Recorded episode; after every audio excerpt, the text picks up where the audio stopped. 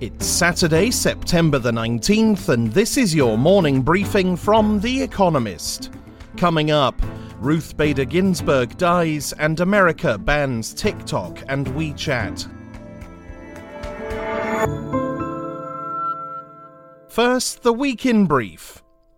Ruth Bader Ginsburg, a stalwart of the Supreme Court's embattled liberal wing and an American feminist icon, died of cancer aged 87.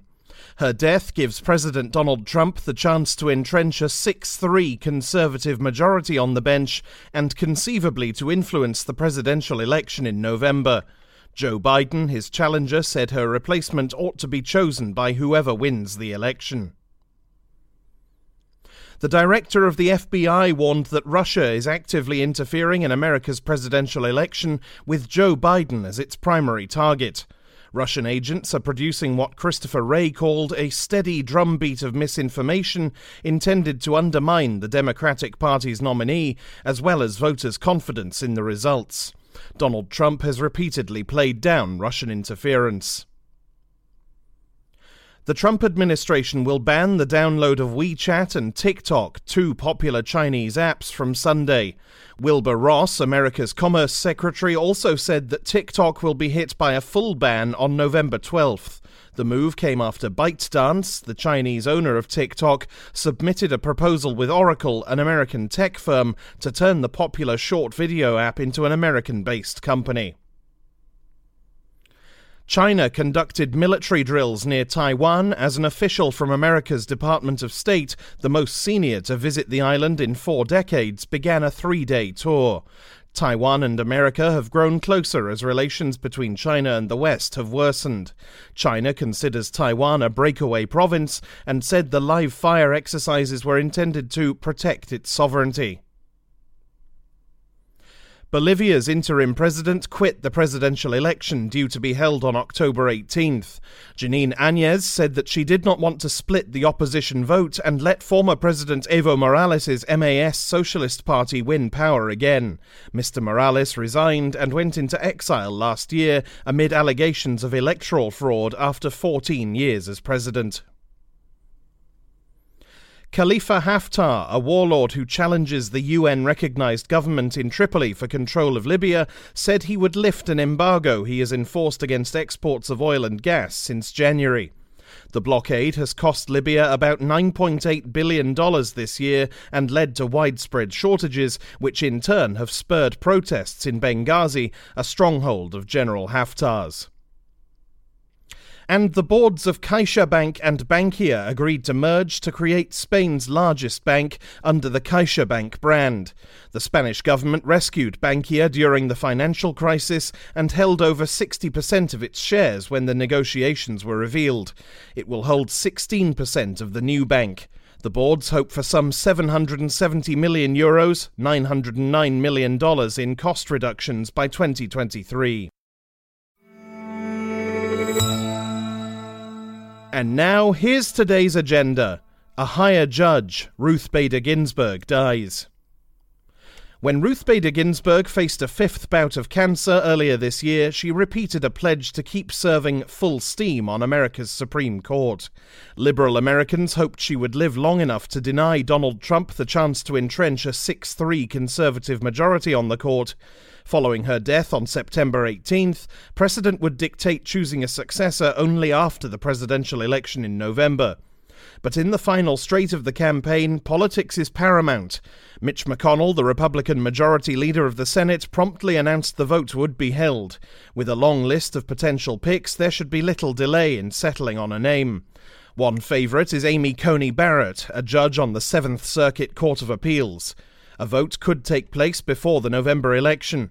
Mr. Trump's third Supreme Court appointee may yet be in a position to swing the outcome of the election if, as seems likely, the results in key states are contested in the courts.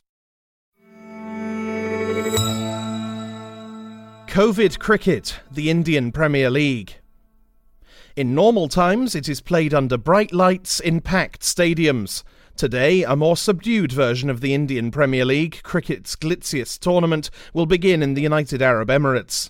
India's mounting COVID 19 cases, now over 5 million, have prompted the IPL to move overseas. Some players have pulled out, citing personal reasons.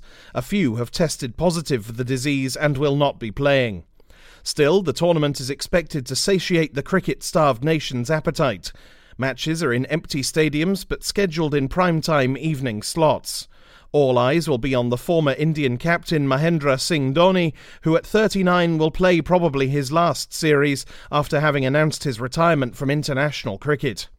His successor, Virat Kohli, is one of the world's best batsmen and will be seeking a first title for his team, the Royal Challengers Bangalore. Expect a lot of action and record viewership. Non blondes, the Vikings' varied routes. Through conquest and trade, they exerted their will over northwestern Europe and beyond from the late 8th century. The Vikings of popular culture are cartoonishly pale, blonde, axe wielding giants. But a new genetic study of 442 skeletons spanning the Viking Age, published in the journal Nature, shows how wrong that caricature is. The Vikings were not only raiders, but slavers and traders, and the new DNA sequencing reveals the extent of gene flow from southern Europe and Asia both before and during the Viking Age, the reason many Vikings had brown and not blonde hair. Moreover, some non Scandinavians seem to have adopted Viking identity. Two genetically British people were given a Viking style burial in Orkney, an archipelago in Scotland. Perhaps Vikings with darker features should be no surprise. Back then, the Irish called the Danes the Dark Foreigners. The legacy lingers to this day. The modern British population has up to 6% Viking DNA, compared with Sweden's 10%. Dialing in the Emmy Awards. The usually lavish Emmy Awards will look more like a scrubbed up Zoom meeting when they go live on Sunday evening. Jimmy Kimmel will host from Los Angeles, but other presenters and nominees will call in from home.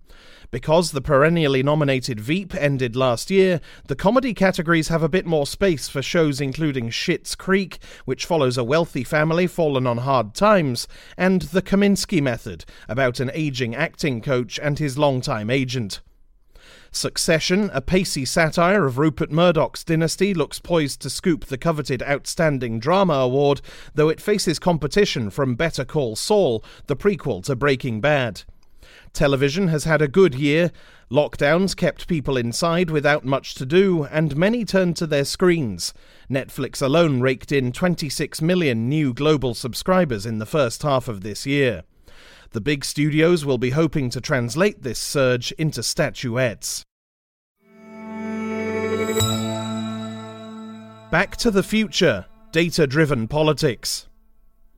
Amid the tumult of the 1960s, an obscure company called Simulmatics tried to use algorithms to predict and influence people's behavior. It was unsuccessful. Nevertheless, the firm laid the groundwork for today's data based world, according to Jill Lepore, a Harvard history professor who writes about Simulmatics in her new book, If Then. The company was best known for its claim of helping John F. Kennedy win the 1960 presidential election with a voter profiling people machine. While that is probably a stretch, the company's three reports to Kennedy's advisers were filled with conventional political wisdom, it aroused fear. The firm's tactics seemed similar to psychological warfare. However, with the rudimentary technology and data available at the time, Simulmatics could not survive and went bankrupt in 1970.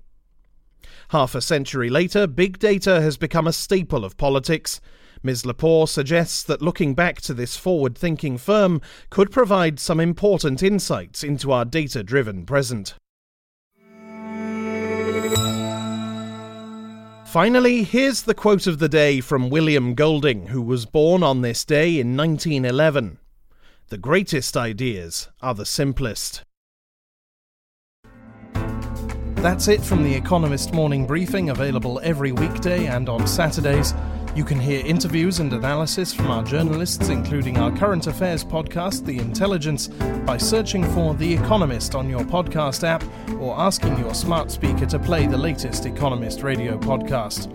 And as a subscriber, you have access to each week's full edition in audio.